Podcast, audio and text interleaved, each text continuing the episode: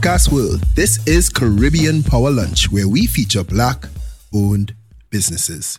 I am your host, Kevin Valley, and I am still in Barbados. Today, I am talking to a creative thinker who develops dynamic people, businesses, enterprises, and winning strategies. Did I get that? Did I get the quote right? Did yeah, I get you it right? did. You definitely did. Alian Olivier. Ah, yes, please. That's Right, me. Yes, please. I love that. So tell me some. Why do Bajans say yes, please? I'm just hearing yes, please all week. I'm like, I please, what, like what do you want me to do? Be just polite, man. Polite. Polite. Okay, great, great, great. So I am a girl Barbados. Yes, What- please. there we go. so what what is that about? So, I Am a Girl is a not for profit that caters to girls 5 to 18. And it started with really the idea that we want to mentor, help to raise the capacity of girls. And I use my professional skills in that regard and help to really build their confidence, help them to really see past the issues that they may have, and also to understand what being a woman means and craft a life for themselves that they can be active citizens in in the world, in the Caribbean, in society here in Barbados, and really build a sisterhood because typically in the Caribbean, or rather in the world, females tend to tear down each other. Really? So building a culture where girls feel comfortable to be themselves, but also comfortable to lift up each other. Okay. So it's interesting that you say comfortable to be yourself because I was consuming some of your content, I was looking at some of your videos that you post on um, LinkedIn and Yeah. IG TV and stuff. And you see that you're very much yourself in it. Like I feel like I walked in here, I met you for the first time today. It's like, I know her. What's up, Alia? And you know you're good. Yeah, man. You know, because you posting your videos, there's no set of glam, there's no fancy dressing and all that. You just there, there's you're in the background, there's some bush, there's some bugs. I, th- I think the car Eddie bounced on one of them though. I, I, I was a little nervous for you. no, But you give your value right there. So is that intentional or is it just that uh, this car bother? No, it's intentional because part of my brand is making sure that I'm authentic at all times, but also part of my personality is helping persons to understand that you can be professional, you can have a lot of knowledge, but you don't need to put on the fluff. Yes. to make it work. I think generally in the Caribbean, we tend to feel like you have to look a certain way to get opportunities, or you have to be a certain way to appeal to the masses. And for me, that's not the case. I've been successfully creating opportunities for myself and connecting with people just off of being myself and knowing what that is because a lot of people are also not aware of who they are. That's a good point. I remember I was interviewing Kyle Maloney the other day. He's a he's a tech guy. Yeah. And he was talking about how the, in the Caribbean, any business setting, we always feel like we need to wear shoes and tie and everything. And he's like, well, that's all about the post-colonialism and all of that. Exactly.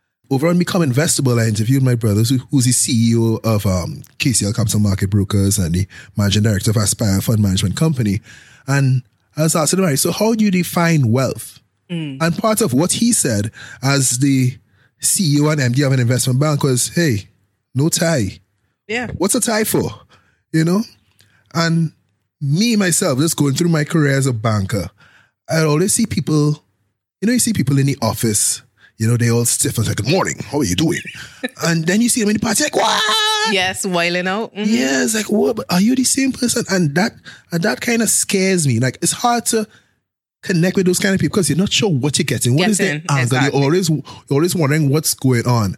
But for me, I'm like, you see, I'm here, I'm getting out, whatever it is. I'm smiling. This is how I am in the office. This is how I'm in meetings. Exactly. You know, this is how I'm in presentations, whatever it is. Yeah, it's true. You know, so I and it's a that. shame, really. It's a shame that I feel like, and- and don't get me wrong, there's kind of two sides to being professional, right?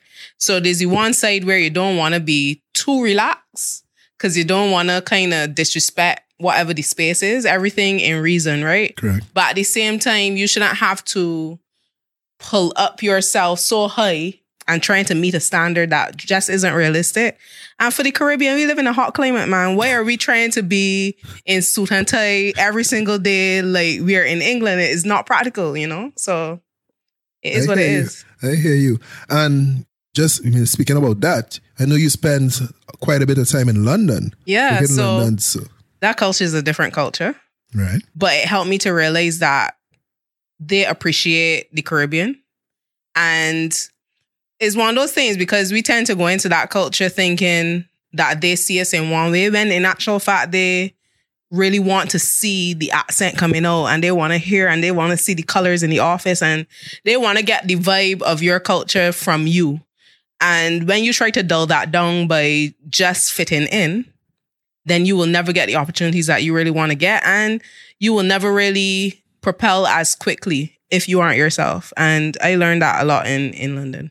So tell me what you're doing in London that kind of set the foundation for you to be this creative thinker who develops winning strategies for business, people, and enterprises. So I started in England studying law. Mhm. I actually left, I started in Barbados studying at the University of the West Indies and realized that it wasn't for me. the culture wasn't for me.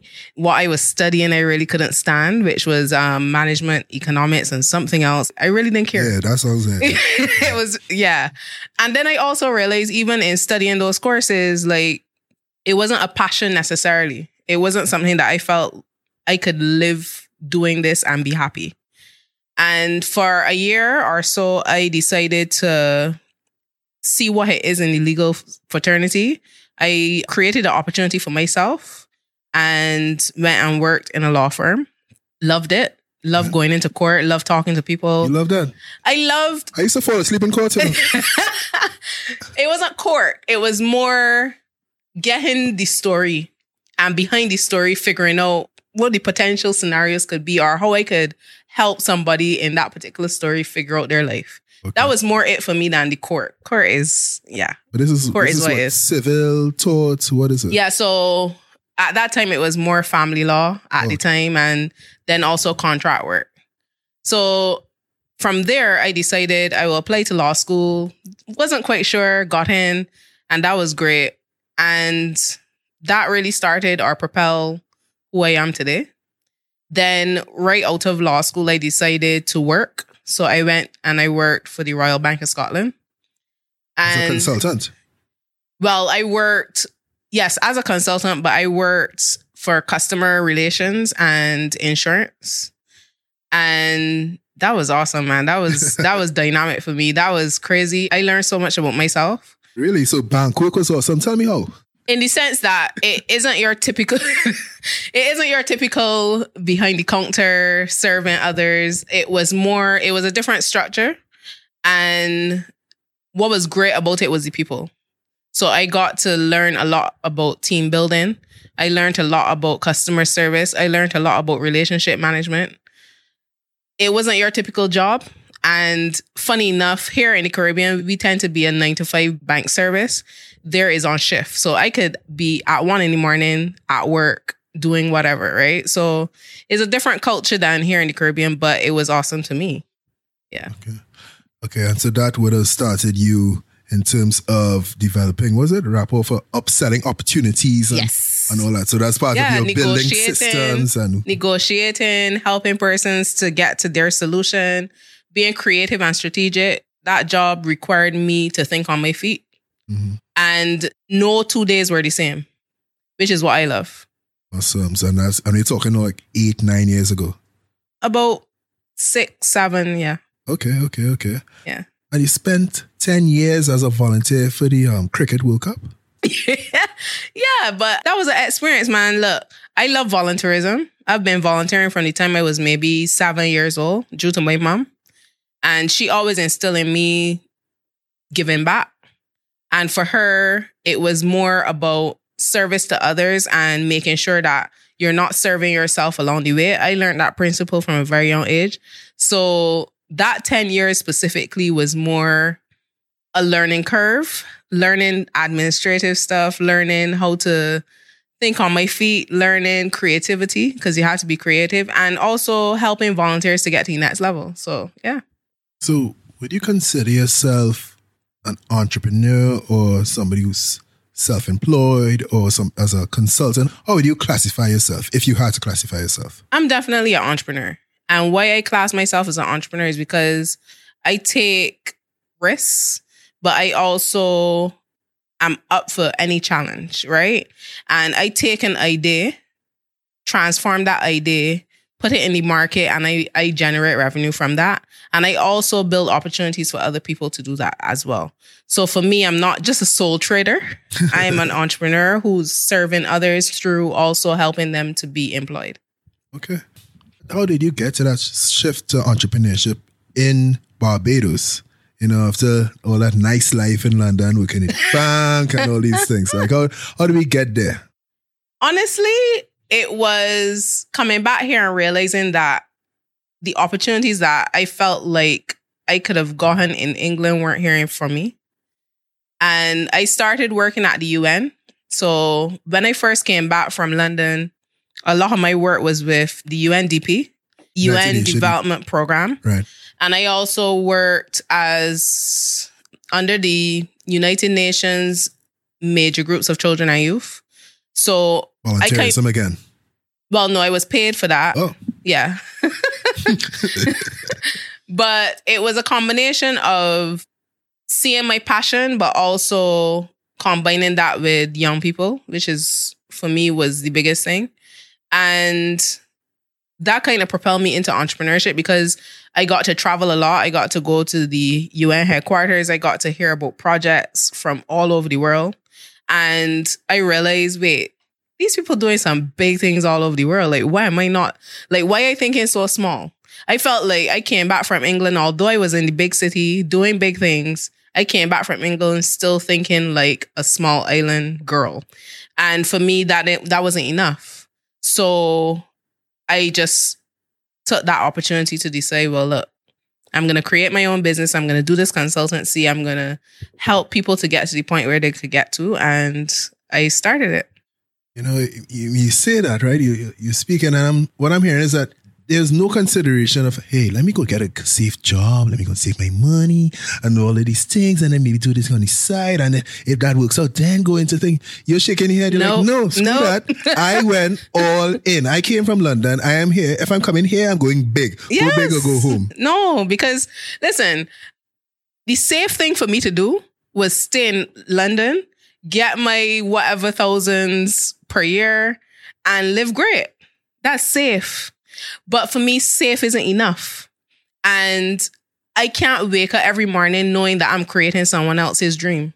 Like for me, I would rather eat some tuna and sardine and wake up and create my own dream and live a life that I really am going to be happy about living. I want to know where this comes from, Jed. Were your parents are entrepreneurs? Actually, no. Up to maybe about five years ago, my mother would tell me, I got this nice little job post here in the newspaper. Right, right. you could still apply, you know, even though you're doing your own thing, you could still apply. she would still come and bring these things for me. But, and there's that mindset of get education, get a good job, live happy. I think I've had too much exposure around the world. Oh, that's it. And that exposure allowed me to realize no, that's not enough. But the thing is, the exposure was you working for other people, though. Yes. But I realized through working for other people how I can do it myself. So it wasn't just about working for others. I think we go and we are employees, but we don't learn the mechanics of a business while we are there, right? And for me, I soak up everything. I went in the general manager office and I asked a lot of questions. I liaise with my supervisor. I want to know what they do and why they do it. I find out from some of the technicians, hey, this is how we answering the phones. This is the responses that we get and why we get this. I talk to the program directors to find out how the manuals were created that way. Because for me, I soaking out everything. For me, knowledge is power. And I didn't know I was going to be an entrepreneur. But for me, if I take in this opportunity, I don't just want to learn my job. I want to learn everybody else's job too. Because what if I'm going to be the general manager next month? I want to know what he's doing so I know what to do too. You know, it's interesting It's because a lot of us are employed and we, we are there soaking up knowledge as well. But there's something different in you. You have that bravery, that aggression. How do we get to that level of thinking where we say, you know what? I know this. I can do this. Yeah, I'm, I might be only 30 or so, but I'm going to do it anyway. How do we get there? The I, swing for the fences, anyway. I think a lot of it comes from what I experience, quite honestly, right? So I went to England at a time when I was this young, naive girl, not knowing what the world is about. And I was one of two black girls on my university, right? And I had to quickly get my life together. And coming from a small island This as is well. in Canterbury, right? yes, Canterbury, Kent. Right. So imagine me, all my teachers can't understand my accent. Ain't got a clue what I'm saying in class, right? And then everybody else is not black. Let me put it that way. And I had to quickly get my life together. So, and what I mean by that is I had to learn very quickly how to face racism, how to face the issue of gender in my class. It was a heavily male class, dominated class. And I learned very quickly how to defend myself. And defense doesn't mean attacking anybody or being aggressive or anything. Defense just meant learning how to adapt to that situation while still trying to maintain my sanity and trying to maintain my culture, not losing who I was as a Bajan, a Bajan girl going in this big city. So I think that taught me that anything was possible because I went in there, I slightly adapted. Cause you gotta please Right, right. to still get what you want in a, in a sense. And doing that adaptation, learning quickly that really and truly a lot of them are intimidated by us. They're actually fearful of our knowledge, fearful of how big we could really be. And that for me was powerful. Knowing that they actually feel like, oh my gosh, Alian really knows what she's doing. That was powerful for me. So that kind of ingrained in my mind. I could do anything though. There's nothing that's stopping me from creating a business, making it successful, and moving on. There's nothing. If I could do what I did in England, being the only black girl in that room, I could do anything in the Caribbean. That's interesting. So it sounds like identity is extremely important or paramount to you. I mean, your identity as not only a woman, not only as a black woman, but as a black Barbadian Yes. woman. Yes, for sure. All right, so let's talk business now. Yeah. You know, we all pumped up now. We're fiery. Gateway International. Yes, please. Yes, please. so, what are these services you guys provide? How does it work? So, Gateway International is a training and consultancy firm, and we offer different packages for different segments of society. So, on the personal side, we offer personal and professional development, brand management. We help persons to really craft what their vision is and how they can maybe propel that, whatever it may be, personal or professionally. Then on the business end, we offer administrative services and or help persons to take their idea to market. That could come through consulting with them on a one-on-one basis or helping to train them in the areas that they may not be great at. We harness a lot of our packages through the one-on-one consultations because that works best, especially for younger businesses, startups. Oh, so that's your target, the younger, the, the startups and so the younger. That's one of the targets. But then on the flip, in corporate, we help to get them to a place where they could scale. So there's some teams, let's say it's 50 persons in that organization and they want to get to 100 employees. How do they do that? Through some of the systems or some of the programs that we will help to run them through, and also team building and customer service. Because a lot of what we help organizations to understand is that you can't grow without the humans in your organization. So let us help you to build an environment or a culture that wants to help you to grow. Okay. But I'm listening to all these services that your company provides. It sounds like this company has about 80 people working there. so what what mean, what's your staff what's your staff like? So there's about four to five of us who Okay. work on in the team. Some of which are consultants, some of which are more on the technical side, so help with putting together the documents and different things like that. Okay, okay, okay. And your corporate clientele, what's your um your track record with, with um the corporate clientele like? Well, it all depends on where they are based. A lot of my clientele are outside of the Caribbean. Oh, nice. Um, so one of my major clients would have been the Youth Business International in London. And that pulls off of me having the experience in London and knowing the culture and being able to work with organizations like that. And then a lot of our client base also comes from word of mouth. So persons like, look, we've worked with Gateway. They're amazing. Y'all need to work with them too. And that pass on and the trend, the trend really continues based on that. Yeah. You know what I love, Alian, is that you are sitting here in Barbados, but you're running an international business. Yeah. You know, That's and- the power of the internet. yeah, that's exactly right. And so you, you're thinking big, you're thinking beyond your shores, beyond Caribbean shores, internationally. I love that. And, these, and this is this is also based on your relationships that you would have developed in London as well, right? Yeah, relationships there, but also relationships here because some persons here also do have international businesses and then they refer. Okay. So Alian, Yes, please. all right. That's what I wanted to say. Alian, are you ready to get practical here? Okay, cool. Yeah. All right. You say that you help people get their business started, right? Mhm. All businesses start with an idea. Yes. So I know you have five steps. Mm-hmm. Oh, Lord. Yo, I have the notes. I have the notes. I interviewed somebody you may know. and he said his memory isn't all that good. I don't I have the notes. All right, the five steps for the business idea generation phase. I think that'll be very valuable for the audience to get. So I know the first one is being open minded. Can you just expound on that, please? Being open minded really means not limiting yourself to any one idea and not limiting yourself to think that you have to be in this particular sector or in this particular career. Because I feel like sometimes persons limit themselves. They don't really understand their strengths. They don't understand what their true skill sets are, or even sometimes what they actually know that could be monetized, right? What I don't want is that an entrepreneur comes and says, This is the idea. Yeah. I want you to come and tell me who you are. I want you to come and tell me what you're about. I want you to come and tell me what your skills and knowledge is. And then let's devise that plan. Okay. So it's almost like a, a matrix kind of thing? So you have you have maybe three rows. So who you are, what was the other two? Sorry, Who you are, mm-hmm.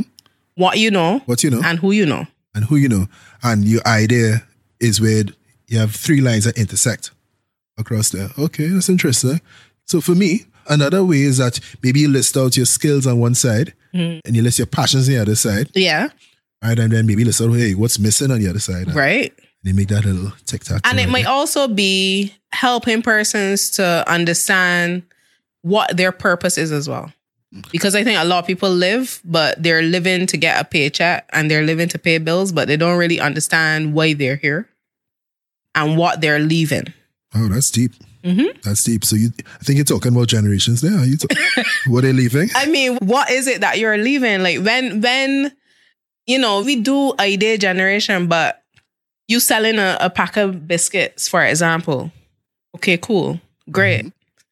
But anybody could go and buy those biscuits and sell them again, right? So what is making that pack of biscuits so so special, right? Okay. And then when I leave this, let's say we leave this earth, thank you, Jesus, in about 50 years plus, who's going to carry that on? And then on top of that, or who's going to remember that you sold that? Like, who cares, right? So it's more about helping entrepreneurs to really get to the point where you are leaving something or leaving some mark. Some mark. It doesn't have to be a huge mark, but you're leaving some mark on the world. So I think that's you're speaking about thinking about a long term vision when Yes. it comes to your idea generation. Yeah. Okay. So your your third point, and I'm reminding you here, Yeah. Yeah. you say to talk to people, talk to your potential customers. Yeah. Now, I think one we say we are entrepreneurs, right? But a lot of people have great ideas, yes. Not all of them are unique, fair enough. But how you gonna know if you can make money if you don't talk to people that can buy? you know Well, what I mean? and I want to say even further than talking to people is that you actually test the product because a lot of people would say, "Hey, what, Alian, I love what you're doing." I was going to try a Bajan accent for a second. Alian, I love what you're doing. Yes, please. I would, I would buy. But when you bring them the product and you tell them, "Here, here's the price," exactly. they're gone. Exactly. Or even finding out, look, is your price even high enough or low enough, for example? Exactly. Because you might go, or is that even your customer base? You see, because a big thing about testing is also understanding is this your target? And if this is not your target, keep it moving. The only way you're going to know is if you test. Love it, love it. All right, so I know you also say to be unique in your solution base, but I think we spoke about that just Yeah. now. But what's very important there is invest in yourself. Put some skin in the game. He does it. Be your first investor. That's it. Why should I come to you and say, look, I'm going to give you 20 grand if you can't come to you and say you're going to give you, you know? But if I don't have 20 grand, And that's fine. So what if you have a hundred dollars? You know, why are you giving a hundred dollars to somebody else when you could be giving it to yourself and investing in yourself in some way? Whether that's in some tool that you need, whether that's in some knowledge that you need. If you have the confidence in you, then I will have the confidence in you. I agree. So what's next, Alian? What's next? What is next? Gen- think generationally. Long term vision. What's your next long term vision for Gateway International? Well, Gateway International specifically would be definitely having more trainers, consultants on board, having a hub in most of the major cities in the world, and getting to a place where we are licensing content and potentially franchising the model. So, getting to a place where this intellectual property that is cultivated throughout the years is duplicated other places, but through licensing and franchising. That's Gateway's vision, right? Where Alian Oliver is nowhere near the business per se, but more so helping to manage the relationships. So essentially, Alian, what you're doing is you're building a system that could, a business system that could operate where Alian Olivier does not need to be there all the time. That's, No, that's excellent. no, That's excellent. that's the aim. Because I want to be on a beat somewhere doing whatever I feel like and not feeling like I have to be in an office each day, but doing it because I love and want to be there, not because I have to be there. so this wasn't mentioned before, but you happen to be married to Mr. Fun times. yes. Mr. Gregory Skeets, who was just interviewed. Uh huh. You know, it may have been released a week ago or so. Yeah. So, how is that though? Like in terms of how do you all position your businesses? Because you both offer consultancy services, maybe to individuals and businesses and stuff. But how does that? I want to say partnership work. Great. what do you want me to say to that? Listen, in every business relationship, whether marriage or friendship or whatever, it's important to know what your strengths and weaknesses are. And it's important to cultivate that and harness it, right? So he is in a lot of ways more of a people person than I am. However, I am more of an intimate setting person, whereas he's more big room, big speaker, you know. Well, I'm sorry, I wasn't asking about your marriage. eh? I was asking how is how is Gateway International? Right. So I'm, I'm getting there, Okay. Kevin. I'm getting there. so what I'm trying to say is that, you know, we play off of each other essentially. And it's a partnership in the sense that either we complement each other's content because he would have his own intellectual property and and or we combine content. So we create content together that works complementary to each other. So if he's focusing on leadership and I'm focusing on professional brand development, we can combine the two to ensure that it's a holistic package for whoever is it being delivered to. Okay. You're also pretty big on partnerships, right? Because I know I saw you put out a post on where to start when building partnerships. Yeah. So, what sort of partnership do you get to, and how do- should people start in building partnerships? How should people Um, so think about partnerships in business? Right. So there's two things to this, right? Because I believe that even an employee can be a partner. If an employee really thinks about it, they're really working with the company and not for the company. And if they have that mindset, then they would almost have that entrepreneurial vision for the company to get it propelled or moving forward, right?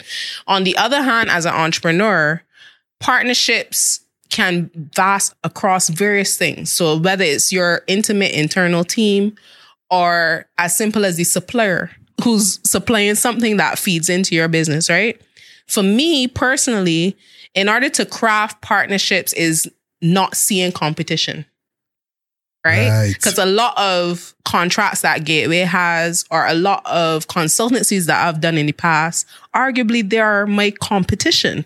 They offer a particular service to a particular constituency, which is my constituency, but as opposed to seeing them as on the other foot, I see them more as if we are working together to achieve the same result, then we can create more impact as a unit. I think that is one of the key tips I would leave with an entrepreneur, not seeing competition, but more so seeing that you can craft just as much or even greater impact if you work together. Yes. It's about focusing on serving servicing the end customer Exactly. rather than servicing your pockets. Yourself. Yeah. Awesome. So Alian, I'm gonna give you open mic, Mm-hmm. open forum, Oh dear. open platform. hey, you can handle it. to leave us with anything that you feel that we haven't covered today that you want to make sure that you get across. Well, two things I will leave with any person who's listening feeling like you want to be an entrepreneur or you are already an entrepreneur, but you feel lost. And the two things would be learn a little bit more about yourself as an individual. If you know more about yourself and know more about what you have to offer, what your real passion is in life, you will never work a day in your life. And I know that sounds cliche, but is the truth. You would actually wake up with ideas churning and everything. And the second thing I would say is be as authentic as you could possibly be. You'll realize that opportunities are going to come your way that you didn't even think about, that you couldn't even foresee in no way, shape, or form. And that's going to come from being genuine with others, being genuine about who you are, and being the kind of person that people will be drawn towards. Because a big part of entrepreneurship as well is building connectivity. And you can't start as a startup doing it on your own in any case. You might be a sole proprietor, but you have a whole ecosystem around you if you really think about it, right? And the only way you're going to get to the next level is if you have connections with others. And that's going to come from being authentic.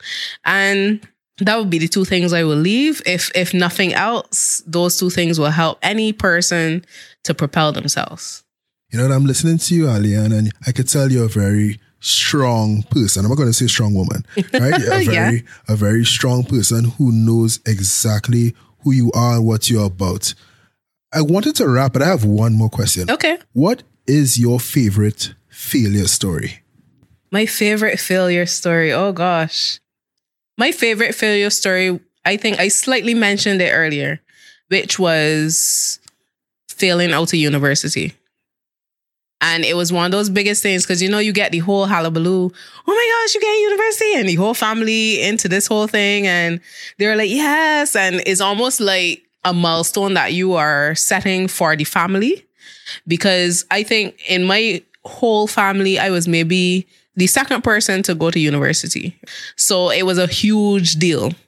And almost six months in, I realized I really couldn't stand. I couldn't stand the teachers. I couldn't stand the people. I couldn't stand the culture. I couldn't stand anything. I didn't go into class. Most of my time, honestly, and this is maybe my first time admitting this, but most of my time at, at UWI was being in the guild, going to parties, you know, and getting so wrapped up in that world that I kind of forgot or didn't really, wasn't really interested in the studying part of it. But that came down to not really loving the subject as well, right? And I kind of failed out at university and I sent the resignation letter to the dean. And I decided after a year I was over it. But I couldn't, of course, tell my mother that. Yeah, yeah, yeah. Mommy expecting me to come home with good grades. Like, what you Yes, mean? please. yeah, yes, please. So I decided one day that I'm gonna make a plan B. And that plan B for me was I call every law firm in Barbados. I decided law was my thing. But I wanted to learn before I went into another degree. And I literally sat down with the phone but one day, A to Z, call every place, said, look, I don't know if you can pay me. I don't need to be paid, but I want to work for you for a year. I want to learn the ins and outs of law. I want to be in court with you next to you. What's going to happen? And maybe I got 15 people who said, okay, sure, out of maybe a thousand lawyers in Barbados, 15 people said, okay, send me your CV. Let me have a look at it. And by the end of those couple days of calls, I had maybe three interviews.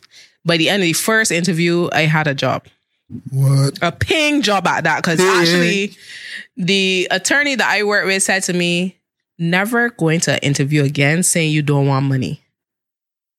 And that lesson of that failure stuck with me because when she said never going to interview again saying you don't want money, your time is valuable. I said, What? That was the first lesson I learned from that failure, and I've never forgot it since then. And honestly, is one of those things that I try to even instill in other entrepreneurs. All this thing about exposure. Oh, you can get a lot of exposure from this particular um you can get a lot of exposure from this expo. Come, just showcase your work. You it can be exposure. Exposure don't pay the bills. So for me, that lesson kind of propelled me into entrepreneurship and realizing, look, even if you get five cent, you have to be paid something for your time and energy that you're putting into this particular idea. Podcast World, Aliane Olivier. It was a pleasure being here, man. Yes, same here, same here. Subscribe to Caribbean Power Lunch at caribbeanpowerlunch.com slash subscribe. Check us out on Castbox, Stitcher, Apple Podcasts, wherever you get your podcasts. And with that, Podcast World, Barbados, we are out. Might drop.